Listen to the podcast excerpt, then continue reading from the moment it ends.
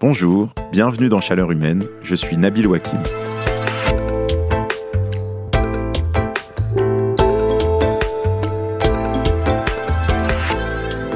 Je dois bien reconnaître que quand le mouvement des Gilets jaunes a commencé, en novembre 2018, moi, je suis complètement passé à côté.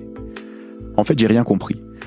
Quand j'ai vu ces gens qui se plaignaient de devoir payer plus cher leur carburant, je me suis dit, ils n'ont pas conscience que oui, l'essence, ça va coûter plus cher, et en fait, on a besoin qu'elle coûte plus cher parce que c'est un des moyens qu'on a pour se débarrasser des énergies fossiles et enfin mener la bataille contre le changement climatique.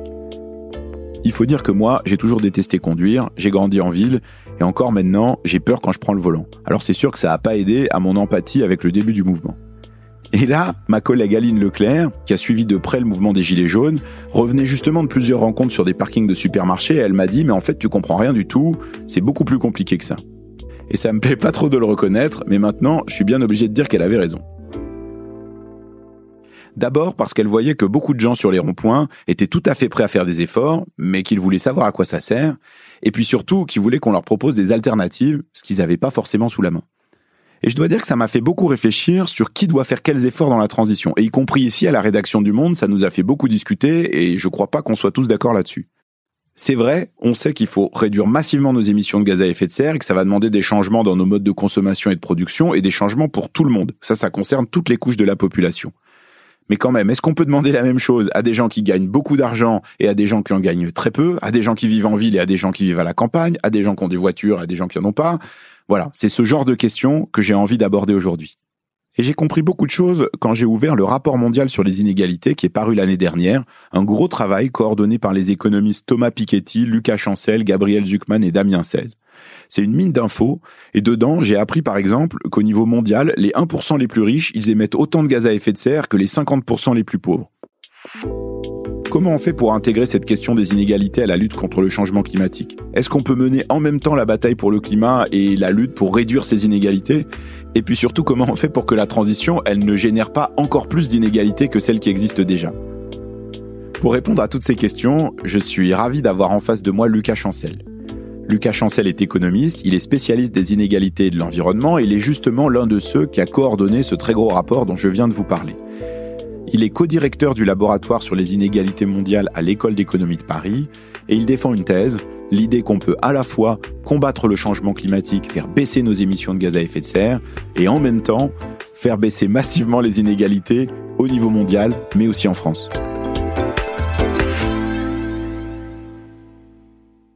Bonjour Lucas Chancel. Bonjour. Alors Lucas Chancel, je vous ai déjà entendu dire essayer de résoudre le problème du changement climatique sans s'attaquer à la question des inégalités, ça nous amène droit dans le mur. Est-ce que vous pouvez m'expliquer ce que ça veut dire?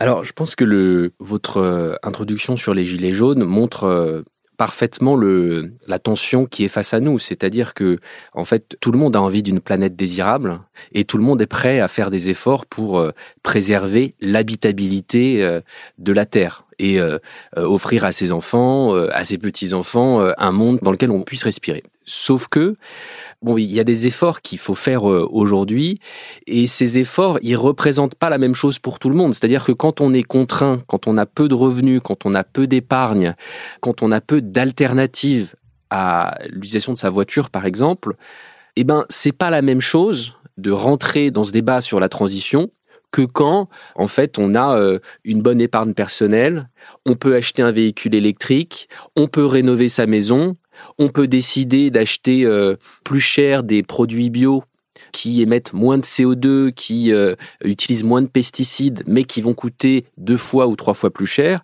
Donc là, on voit bien qu'il y a un enjeu de, de justice sociale, il y a un enjeu de comment est-ce qu'on répartit l'effort. Et je pense que pour euh, discuter de ces questions, c'est important d'avoir euh, quelques chiffres clés en tête qu'on n'a pas toujours à l'esprit en fait quand on aborde la question climatique. Pourquoi? Parce que on dit souvent bon bah voici l'empreinte carbone d'un Français. Voici l'empreinte carbone d'une famille. Sauf que tous les Français, toutes les familles n'émettent pas le même niveau de carbone, d'émissions carbone. Et, et le point de départ, c'est quand même ça. C'est quand même quel est le niveau de pollution des uns et des autres. Et par rapport à ce niveau de pollution-là, bah, quels vont être les efforts requis pour arriver en 2030 à euh, euh, tel objectif et en 2050 à zéro carbone? Parce que l'objectif au final, c'est bien que tout le monde soit zéro tonne de carbone en 2050. Mais le chemin pour y parvenir, c'est là l'espace du débat politique. Ça, c'est ce qu'on voit bien dans le, rapport mondial sur les inégalités et dans les travaux que vous avez menés. Est-ce que vous pouvez justement préciser un peu là-dessus euh, quand vous dites euh, tout le monde n'aimait pas autant Si on découpe, j'allais dire par euh, niveau de revenu, on voit bien euh, les riches émettent plus que les pauvres. Mais par exemple en France, ça se traduit comment concrètement? Donc en France, chaque année, un Français en, en, moyenne va émettre à peu près 9 tonnes de carbone. Pour donner un, élément de repère, de comparaison, si vous prenez l'avion de Paris jusqu'à New York et que vous revenez, euh, vous allez émettre à peu près 1,5 tonnes de carbone, juste dans ce billet avion aller-retour. Donc en moyenne, chaque Français est à environ 9 tonnes. Et dans ces 9 tonnes, je prends en compte, on inclut ici les émissions dites importées, c'est-à-dire les émissions qui sont faites en Chine pour produire les biens et services que vous allez consommer chez vous en France. Donc c'est pas juste euh, l'essence qu'on met dans sa voiture ou euh, le gaz qui a derrière euh, l'électricité qui va allumer nos téléviseurs. Non, là il y a aussi le pétrole ou le charbon utilisé dans la fabrication du téléviseur. Mais ça c'est qu'une valeur moyenne. Et en réalité, quand on fait des, des études approfondies sur qui consomme quoi et quel est le contenu carbone de cette consommation, qu'est-ce qu'on voit? On voit que la moitié la plus pauvre des Français émet en moyenne par habitant 5 tonnes. Donc à peu près deux fois moins que la moyenne. Et les 10% les plus aisés émettent, eux, par habitant, chaque année, 25 tonnes. Donc 5 fois plus que la moitié la plus pauvre. Alors justement, si on parle des plus fortunés, euh, d'abord, qui c'est les plus fortunés? Et puis, qu'est-ce que ça veut dire 25 tonnes de CO2 euh, À quoi ça correspond en fait? Si on regarde les 10% les, les plus aisés, 25 tonnes par an et par personne, qu'est-ce qui fait ce niveau d'émission-là? Eh bien, c'est euh, le fait que quand vous êtes plus, plus aisé, en fait, vous allez consommer davantage. Vous allez consommer davantage de, de biens, vous allez en acheter plus, vous allez consommer davantage de services aussi, services de loisirs, services à la personne. Euh, et derrière tout ça, en fait, il y a une activité économique. Derrière tout ça, il y a une machine productive, soit de livraison, soit de production, soit euh, une personne euh, qui vient faire un service chez vous. Bon, bah, souvent, elle va venir en voiture, cette personne-là. Et donc, il y a du CO2 qui vient en fait permettre la livraison du service euh, auquel vous faites appel. Donc une consommation qui est plus importante. Et ça, c'est quelque chose que tout le monde est au courant, que les plus aisés consomment davantage. Donc pour résumer, on a des, voilà, des inégalités fortes derrière cette empreinte euh, carbone moyenne de 9 tonnes par an et par personne. Et ces inégalités carbone fortes, souvent, on les a pas en tête. Parce que le débat politique, souvent, il dit non mais regardez, voilà, ces, ces familles françaises qui, euh, qui ont refusé la taxe carbone alors qu'ils polluent euh, énormément avec leurs voitures diesel. Bon, quand même, là, il y a un vrai sujet sur euh, le fait que les classes populaires sont pas écolos c'est même présenté comme une manière de ne pas mener la transition en disant ah ben on ne peut pas s'attaquer à la question des émissions de gaz à effet de serre parce que ça va être trop difficile pour une partie de la population euh, qui est la partie de la population justement euh, la moins fortunée, la plus précaire, pour qui les coûts de l'énergie euh, sont les plus élevés, qui est comme vous le disiez celle qui a le moins la possibilité de changer euh, de véhicule, de manière de se chauffer, euh, etc. Et donc du coup c'est vrai que ça entrave un peu le débat, l'idée de se dire bon ben comme on veut pas peser trop sur les classes populaires, bon bah du coup finalement on fait rien. Le préambule de cette discussion, c'est de rappeler quand même que tout le monde doit faire un effort. C'est clair, on doit tous être à zéro tonne et aujourd'hui personne n'est à zéro, zéro, tonne de carbone. Et la planète, ce qu'elle voit, c'est combien de tonnes vous émettez. Elle s'en fiche que vous ayez tel ou tel niveau de revenu. Sauf que une fois qu'on a dit ça, très clairement, il y a un gradient social et économique très marqué, comme on vient de le dire, euh, sur la question des émissions. Et en réalité, les classes populaires, dans leur immense majorité, en France aujourd'hui, c'est le cas aussi dans les autres pays du monde, même si elles ne se disent pas écolo, même si elles ne se pensent pas écolo, elles sont de facto beaucoup plus écologiques que les classes moyennes et que les classes aisées. Oui, je comprends que tout ça est en fait assez mécanique. Les classes populaires consomment moins, donc elles émettent moins de gaz à effet de serre. Elles consomment moins de biens et services qui ont aujourd'hui cette pression très forte sur la Terre. Et donc là-dessus, elle, la planète, elle, elle se demande pas qui vote euh, vert ou qui vote euh, bleu ou qui vote rouge. Elle, ce qu'elle voit, c'est des tonnes de carbone. Et focaliser le débat uniquement sur la voiture diesel et sur les émissions contraintes enfin sur les émissions liées à cette voiture, me semble être vraiment la mauvaise manière d'aborder le débat. Ça d'accord, mais il faut bien quand même que ces émissions de gaz à effet de serre euh, liées au transport et particulièrement à la voiture, à la fin, elles baissent. Bien sûr, il faut que les émissions liées au transport, qui est un des gros postes de d'émissions euh, totales, c'est-à-dire c'est c'est l'un des postes les plus importants hein, dans nos émissions et surtout chez les plus modestes.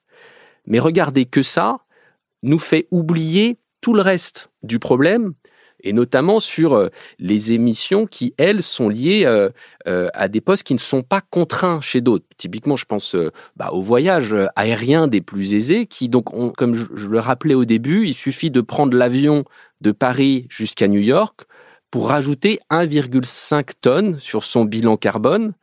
Et donc, bon, là, on, compare très rapidement, hein, c'est-à-dire que juste en un voyage, eh bien, un Français qui fait partie des 10% les plus aisés va euh, être à un niveau d'émission totale qui est finalement pas si lointain que ça de ce que va émettre en une année une famille, un Français qui fait partie d'une famille des 50% les plus pauvres. Donc, on voit ici vraiment qu'il faut, il faut pas juste focaliser le débat sur cette question des déplacements euh, domicile-travail ou, ou euh, des déplacements tout au long de l'année. Il faut regarder vraiment la totalité. Mais est-ce qu'il n'y a pas un risque dans ce raisonnement-là d'une forme de démobilisation, de dire ah bah après tout, ceux qui doivent faire principalement les efforts, euh, c'est les riches, puisque c'est eux qui émettent beaucoup plus que les autres, et donc d'une certaine manière, les classes populaires, les classes moyennes peuvent s'en laver les mains. Tant que les riches font pas d'efforts, nous on fait rien, et que du coup ce discours-là, euh, il, n'amène pas à ce que vous dites, c'est-à-dire euh, que tout le monde doit quand même faire des efforts.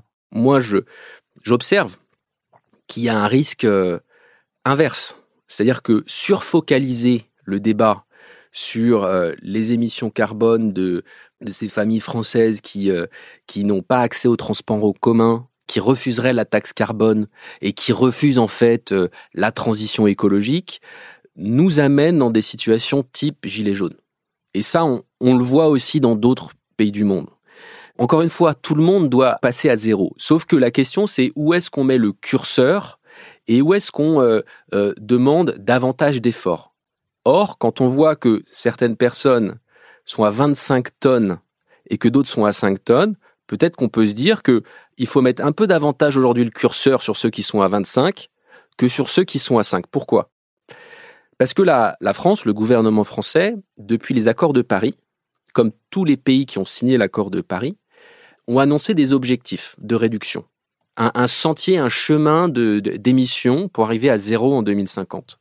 Sur ce chemin de d'émissions, de, réduction, de transition, si vous voulez, il y a euh, y a des points d'étape. En 2030, on a un point d'étape. Et, et ce point d'étape-là, il nous dit quoi? Il nous dit que en 2030, chaque Français devrait émettre en moyenne 5 tonnes. Et donc là, on revient sur notre chiffre de tout à l'heure, c'est-à-dire que vous avez une partie de la population française qui est en réalité déjà à 5 tonnes, et puis d'autres qui sont au-dessus. Où est-ce qu'on met les efforts dans un contexte où, on le sait bien, aujourd'hui certains sont davantage contraints que d'autres? Encore une fois, pour revenir sur votre question, est-ce que euh, euh, finalement on démobiliserait pas une partie de la population? Moi je pense que aujourd'hui on démobilise totalement une partie de la population euh, et c'est euh, la moitié la, plus riche de la population euh, qui n'a même pas conscience en fait de son impact réel sur sur le climat, sur sur l'environnement.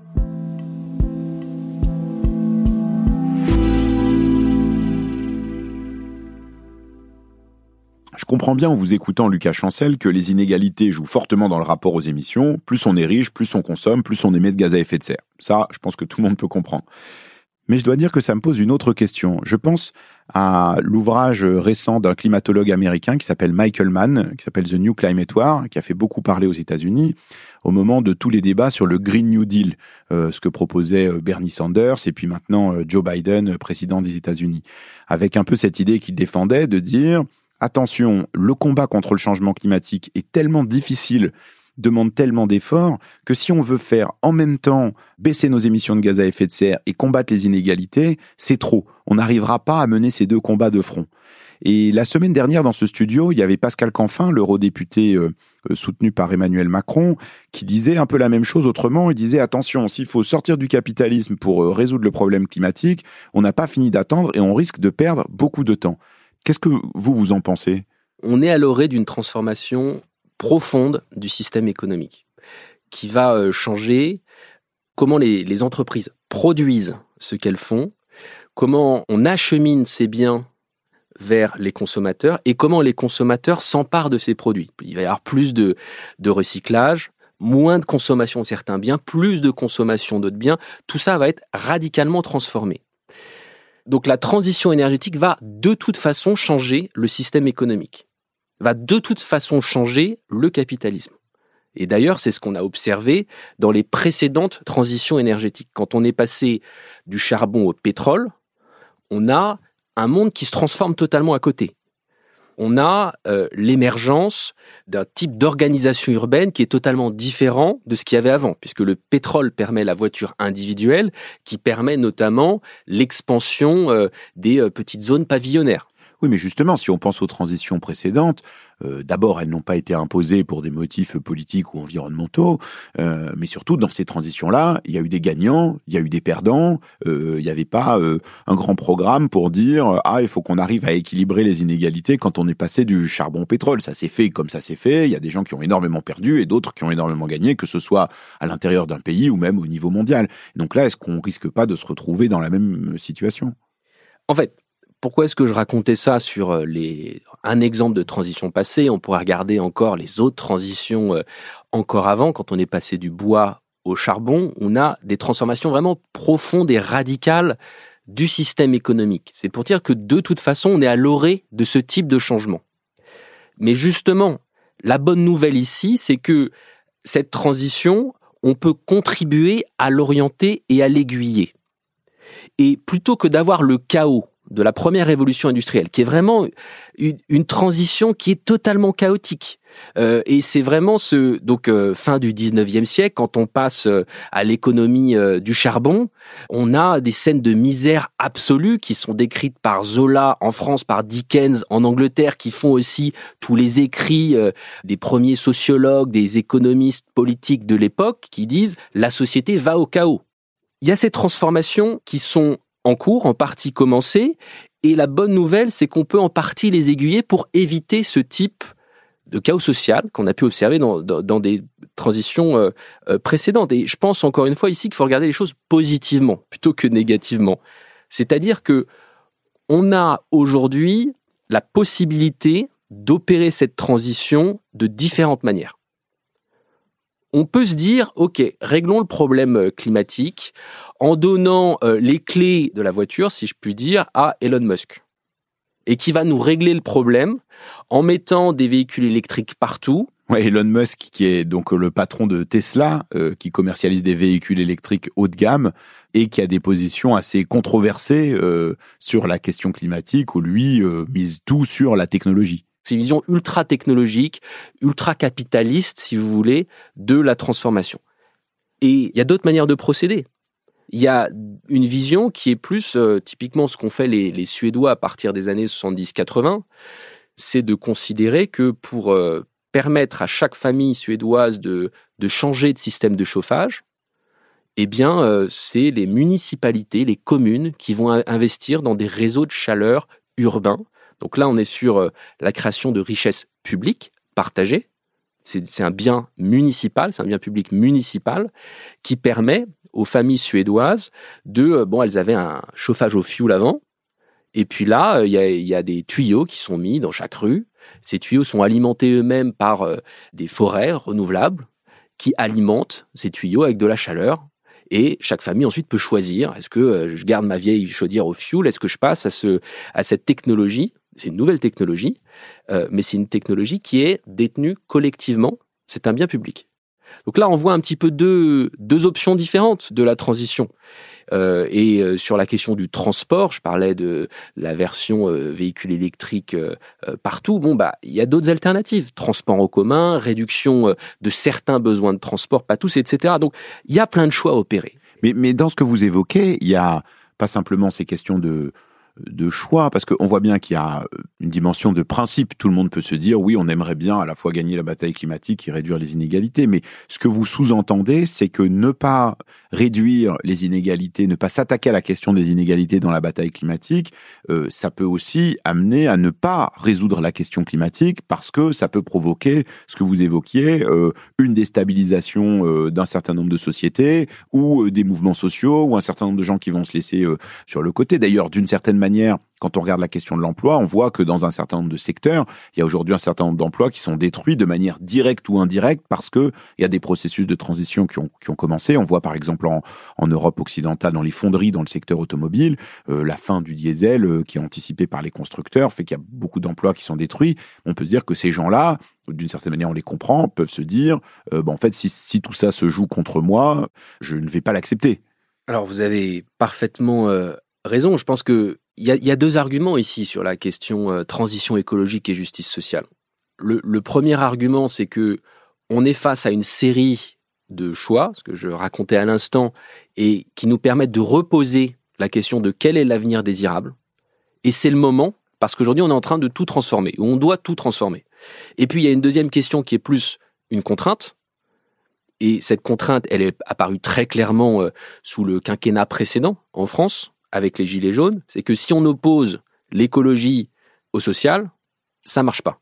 Euh, on n'arrive pas à embarquer 50%, une, moitié de la population dans, euh, dans cette transition.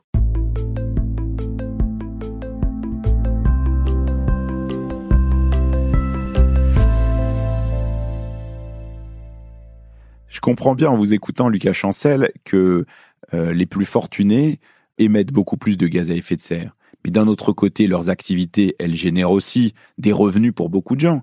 Si on prend l'exemple de, des aéroports et de l'avion dont on parlait tout à l'heure, eh bien les gens qui travaillent dans, dans les aéroports, beaucoup d'entre eux certainement ne prennent jamais l'avion, puisqu'il y a une minorité de Français qui prend l'avion euh, régulièrement.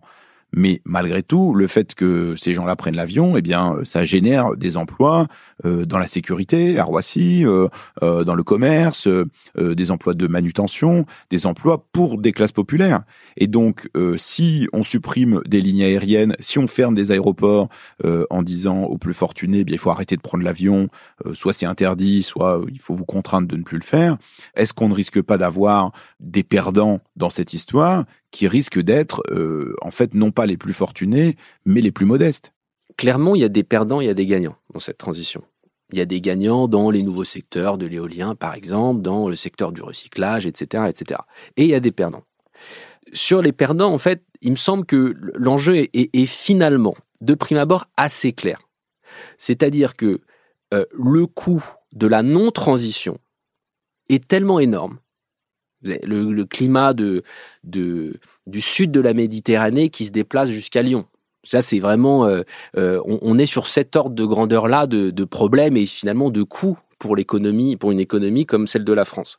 Donc, le coût est tellement énorme que cela justifie de vraiment mettre les moyens sur la compensation de ces perdants, sur la compensation justement de euh, ces personnes qui sont dans des secteurs qui doivent aujourd'hui être réduits jusqu'à zéro le charbon, le gaz, le pétrole notamment, et l'aérien qui doit être largement limité. Mais là-dessus, si vous voulez, les mécanismes, au fond, on les connaît. Donc là, c'est un mécanisme de, euh, de soutien financier et de soutien à la reconversion. Donc c'est un truc qu'on n'arrive pas forcément à faire très bien en France. Comment reformer, aider à former les gens euh, pour passer d'une activité à une autre. Mais c'est aussi qu'on n'y met pas assez les moyens. Alors là, justement, on retombe sur cette question-là qui est comment on fait pour euh, mobiliser l'argent nécessaire à cette transition, à la fois pour ce que vous évoquez, c'est-à-dire toutes ces questions d'emploi, de reconversion, et puis pour ce que vous disiez juste avant, qui est euh, comment faire pour que ça n'aggrave pas plus encore les inégalités, et comment faire aussi pour emmener tout le monde euh, dans cette transition peut-être ajouter un autre, un autre élément ici, c'est-à-dire que je pense que l'élément central, c'est effectivement celui de l'emploi des secteurs touchés. Euh, cela dit, euh, l'essentiel des études sur quel est le, bilan total de la transition en matière d'emploi montre que, au final, on y gagne. On y gagne parce que la transition écologique nous oblige à relocaliser une partie des emplois. Typiquement, euh, c'est plus d'emploi local de gérer une éolienne, de gérer une centrale de géothermie, d'avoir une, euh, une, filière de production locale de batteries électriques, que d'importer le pétrole d'Arabie saoudite. C'est-à-dire une bonne partie de la valeur ajoutée qui allait dans le, dans le fonds souverain des Qataris ou des Saoudiens, en fait, nos euros là, on les dépense pour payer de l'activité, des jobs, du boulot sur le sol français. Oui, mais enfin, cette activité, ces boulots, ils n'existent pas donc euh, aujourd'hui. Donc, il faut pouvoir générer tout ça, et pour ça, il faut, il faut de l'argent, il faut de la volonté politique, il faut un cadre qui permette de le faire. Il faut, il faut de l'argent, mais là, ce que j'essaie de, de décrire, c'est que une bonne partie de cet argent-là, c'est aussi l'argent qu'on ne dépense plus à acheter du pétrole du reste du monde. Donc, une partie de la transition, elle se paye aussi pour elle-même. Donc, la transition, c'est quelque chose qui coûte à court terme et il faut trouver des milliards. Hein. il faut euh, investir aujourd'hui, il faut passer de, euh, selon les, estimations de ceux qui regardent ça assez précisément secteur par secteur, il faut mettre 2% du PIB français dans les investissements du secteur euh, de l'énergie, des transports bas carbone, etc. Aujourd'hui, en tout cas en 2019-2020, on mettait un peu moins de 1% il va falloir doubler le volume des investissements. On mettait un peu moins de 30 milliards, faut passer à 60 milliards, voire un peu plus. Donc on est par an. Une manière de traiter le problème, c'est de, dire, très bien, l'État peut s'endetter, puisqu'on est sur une logique ici d'investissement. J'emprunte aujourd'hui, j'investis, et demain j'aurai une forme de retour sur investissement parce que j'économise tout le pétrole que je, que je n'aurai plus à acheter. Mais ça, ça peut pas suffire. Et c'est là qu'on arrive sur la question fiscale. Sur la question, il y a des besoins budgétaires pour investir. Il faut dépenser de l'argent là aujourd'hui. Et pour ça, bon ben, on a un outil qui est assez fantastique, qui s'appelle l'État social et l'État fiscal, qui est quelque chose qu'on a inventé, les Européens ont inventé au début du XXe siècle, notamment dans euh, des situations de besoins euh, euh, en fait important et immédiat de cash, pas forcément les besoins euh, les plus positifs du monde. Donc euh, l'état fiscal, il, est largement inventé au début du XXe dans le contexte des, des guerres. Il y a un effort collectif à financer. Et la question qui se pose alors, c'est comment est-ce qu'on répartit cet effort collectif majeur, massif, sur la population. Et c'est là qu'on invente un, autre outil qui est fantastique, qui s'appelle l'impôt progressif, c'est-à-dire chacun contribue à hauteur de ses moyens. C'est ça, là, c'est là qu'on retombe sur, y compris ce que vous disiez au début, sur cette répartition de la charge de l'effort. Mais là, du coup, concrètement, quelle forme ça pourrait prendre? C'est quoi? C'est-à-dire que euh, si on suit votre raisonnement sur le fait que euh, les plus fortunés mettent beaucoup plus, est-ce que ça veut dire qu'il faut revenir à une forme d'impôt sur la fortune, mais qui serait dirigée pour des investissements à la transition, par exemple? Là, je pense que la première étape, c'est de, c'est déjà pas de ne pas faire les erreurs type euh, type taxe carbone qui pèsent essentiellement donc sur des classes populaires qui sont contraintes dans leur utilisation de la voiture alors qu'on détaxe totalement, c'est-à-dire qu'il n'y a pas un euro de taxe carbone sur l'avion qui va de Paris jusqu'à euh, jusqu'à la côte d'Azur.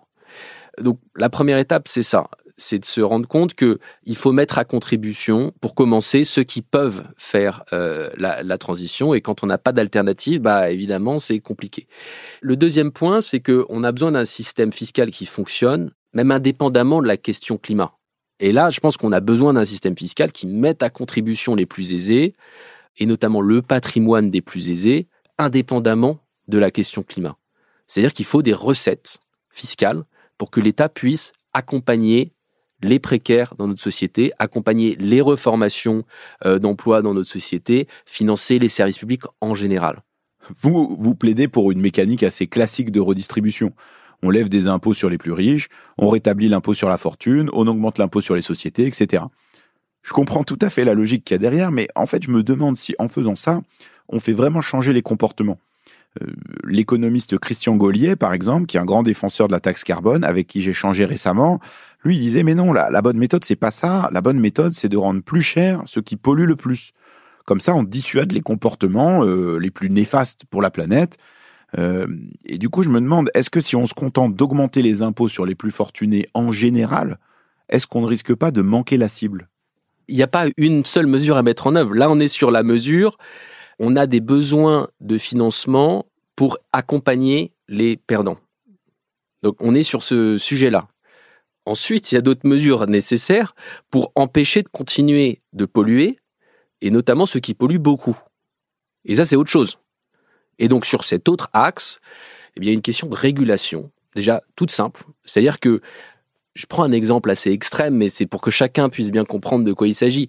Elon Musk, donc le même hein, qui propose de régler le problème de la transition, euh, le problème du climat, bah, développe aussi son programme euh, spatial de, vol, euh, de vol habité par, des milliardaires. Bon, en fait, pour envoyer une personne dans l'espace, faire un petit aller-retour de quelques dizaines de minutes, on émet environ 100 à 200 tonnes de carbone. C'est assez difficile à mesurer, mais c'est un peu l'ordre de grandeur auquel on arrive, 100 à 200 tonnes de carbone.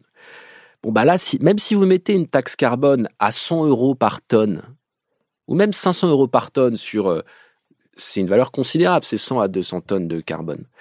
Le coût du billet, lui, c'est plusieurs centaines de milliers d'euros. Les, les milliardaires vont pas s'arrêter d'aller dans l'espace avec une taxe carbone, même si elle était considérable, même si elle était euh, énorme, même si ça leur coûtait 10 000 euros supplémentaires. Bon, bah finalement, par rapport à un billet à 100 000, 200 000 dollars, c'est pas grand-chose. Et donc, du coup, ici, on est vraiment sur un domaine de réglementation. Et c'est ce que fait le droit de l'environnement depuis des décennies.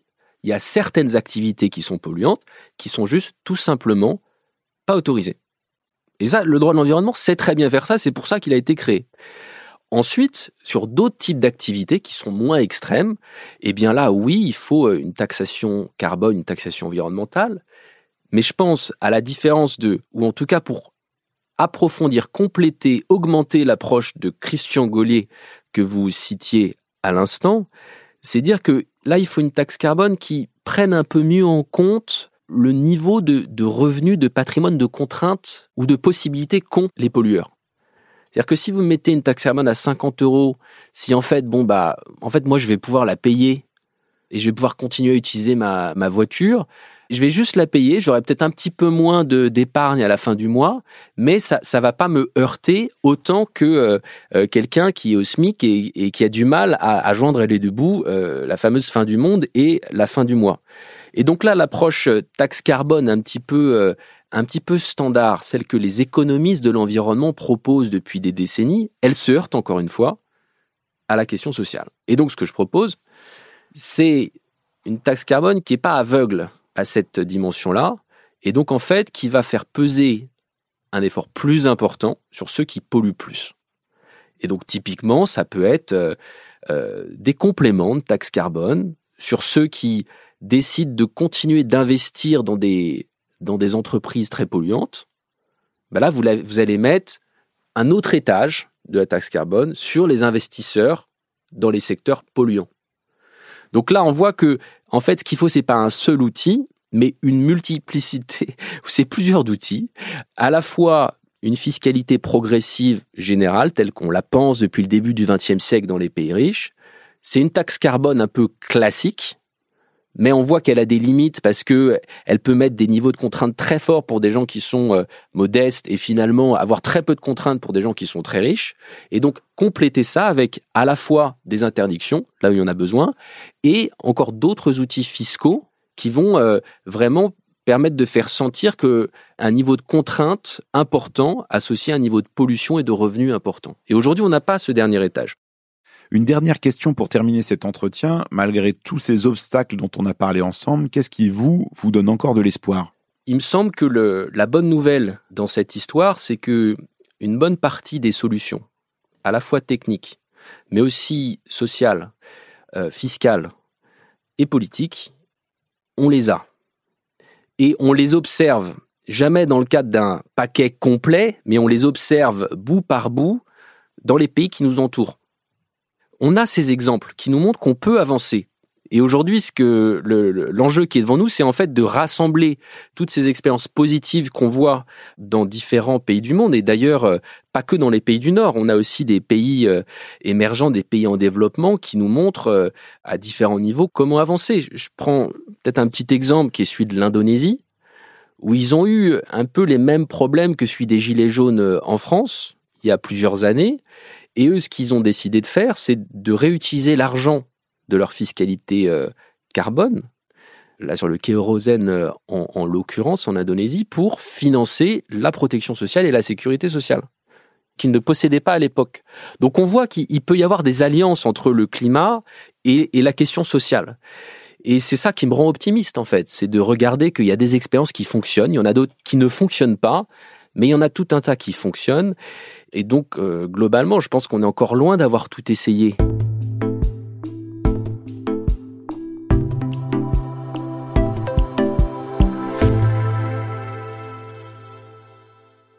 Il est encore temps de vous soumettre à notre questionnaire pour savoir comment vous, vous vivez cette transition au niveau personnel. D'abord, est-ce que vous croyez au geste individuel? Je pense que c'est important de, de dire à la fois que oui, il faut en faire, et que oui, chacun doit faire sa part. Et de rappeler en même temps que l'essentiel ici, c'est une question de choix politique. Et que le geste individuel le plus structurant, le plus important dans la question climatique, finalement, c'est pas votre, c'est vos bulletins de vote. Au niveau local, au niveau régional, au niveau national, au niveau européen. C'est ça le plus important. Et vous, par exemple, est-ce que vous prenez encore l'avion? Alors, j'essaie de réduire au maximum l'avion, et c'est vrai qu'on s'est rendu compte euh, pendant euh, aussi la pandémie qu'on peut, euh, notamment pour la dimension loisir, voyager plus proche et avoir, avoir une expérience très enrichissante, etc. Pour les questions professionnelles, on voit aussi qu'on peut réduire largement, et notamment dans le domaine de la recherche, mais dans tous les domaines, on voit qu'on peut faire davantage de réunions euh, en digital. Donc clairement, c'est quelque chose que j'ai réduit. Pas totalement. Il y a certaines rencontres qu'on peut juste tout simplement pas remplacer par le digital. Donc aujourd'hui, ça reste un enjeu. Est-ce qu'il y a, vous, quelque chose qui vous hérisse particulièrement d'un point de vue climatique, une mesure ou une pratique euh, qui vous fait hérisser les cheveux sur la tête et vous vous dites ça, c'est vraiment pas possible de continuer à faire ça? On en a parlé tout à l'heure, mais l'espèce de deux poids, deux mesures sur, euh, sur la fiscalité carbone où euh, les, vols intérieurs continuent d'être d'être détaxés. Voilà, que si, vous si vous avez une maison secondaire sur la côte d'Azur, vous prenez l'avion pour, pour y aller, vous payez pas de taxe carbone, ça semble totalement déconnecté de, la, situation actuelle. Et l'autre point, c'est l'absence d'information sur ces questions. C'est-à-dire, si aujourd'hui vous investissez dans un, produit financier plutôt qu'un autre, dans un livret A ou, euh, ou dans, une, assurance vie, vous avez euh, zéro information fiable sur le bilan carbone total de votre opération, de votre choix. Et là, il y a un vrai sujet. Euh, sans information, on peut pas avancer. Je pense que sans réglementation non plus, mais il faut avoir les deux. Aujourd'hui, on n'a ni l'un ni l'autre. Peut-être juste un dernier point, parce qu'on parlait d'engagement. Si vous aviez euh, 12 ou 14 ans aujourd'hui, est-ce que vous feriez grève pour le climat les vendredis ou est-ce que vous iriez euh, en cours? Non, je pense que le, ce mouvement de la jeunesse est, est absolument... Euh, il est fort, il est important, il, il permet de mettre les, générations plus âgées face à leurs responsabilités. On est là face à des, jeunes étudiants qui ont davantage conscience du problème, qui sont souvent beaucoup mieux formés sur les faits, sur ce que racontent les physiciens, sur ce que racontent les biologistes, les, scientifiques du climat, que leurs aînés. Et, donc, euh, ça me semble totalement euh, légitime de, de, faire grève comme ils le font. Et j'espère que si j'avais euh, leur âge, euh, je rejoindrais ces, ces cortèges. Merci Lucas Chancel. Merci à vous.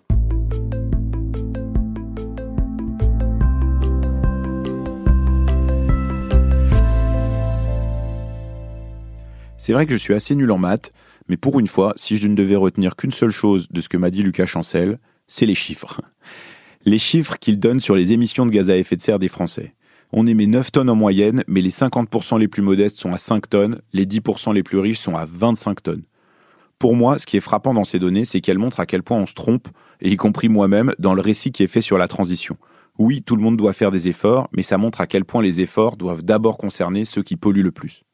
D'ailleurs, quand il explique que dans notre trajectoire pour respecter l'accord de Paris, en 2030, il faut que tous les Français soient à 5 tonnes, on comprend qu'en fait, il y a déjà une moitié des Français, une moitié des ménages français qui ont déjà fait ce chemin-là. Et donc, c'est aux autres de faire le plus d'efforts. Je retiens aussi que l'outil principal qu'il propose pour résoudre tout ça, c'est de redistribuer, un peu comme Robin des Bois dans la forêt de Sherwood. On prend aux plus riches pour donner aux plus pauvres. Alors évidemment, l'idée est très séduisante, mais moi, ça me pose beaucoup de questions. Est-ce que l'État social dont il parle saurait gérer une telle transition? Aujourd'hui, l'État n'est pas forcément très fort pour, par exemple, s'attaquer à la question de la formation, soutenir des secteurs en crise ou des territoires ruraux. Qu'est-ce qui nous garantit qu'il saura mieux faire demain en pleine révolution climatique? Justement, sur cette question de l'emploi, je ne sais pas si Lucas Chancel a raison de parler avec autant d'assurance des emplois locaux créés par l'installation d'éoliennes. Ça me fait penser à ce que disaient Pascal Canfin et Aurélie Trouvé la semaine dernière, qui tous les deux disaient oui, on peut créer des centaines de milliers d'emplois euh, dans la transition. Mais pour l'instant, je dois bien reconnaître que ces emplois, on les voit pas vraiment. Je crois qu'il faudra qu'on y revienne très vite dans un prochain épisode de Chaleur Humaine.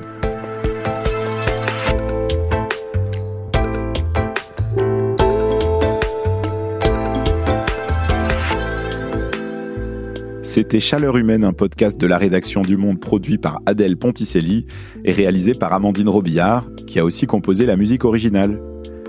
Merci à mes collègues Marie Charelle et Aline Leclerc pour toutes leurs bonnes idées. Je vous signale au passage que vous pouvez retrouver sur le site du Monde tous les articles que mes collègues ont consacrés à la sobriété, une série passionnante que vous pouvez déjà préparer pour vos longs voyages en train cet été. Je suis toujours très heureux de recevoir vos avis, critiques, suggestions et bouteilles d'eau de fleurs d'oranger sur mon mail chaleurhumaine.lemonde.fr. Je lis et je réponds toujours aux messages avec attention. Si cet épisode vous a plu, n'hésitez pas à laisser des commentaires et des étoiles sur votre application favorite et à recommander le podcast à vos amis ou vos collègues. Je vous invite à me retrouver la semaine prochaine pour continuer à explorer ensemble nos options pour faire face aux défis climatiques. Merci pour votre écoute et bravo d'être resté jusque-là. À bientôt.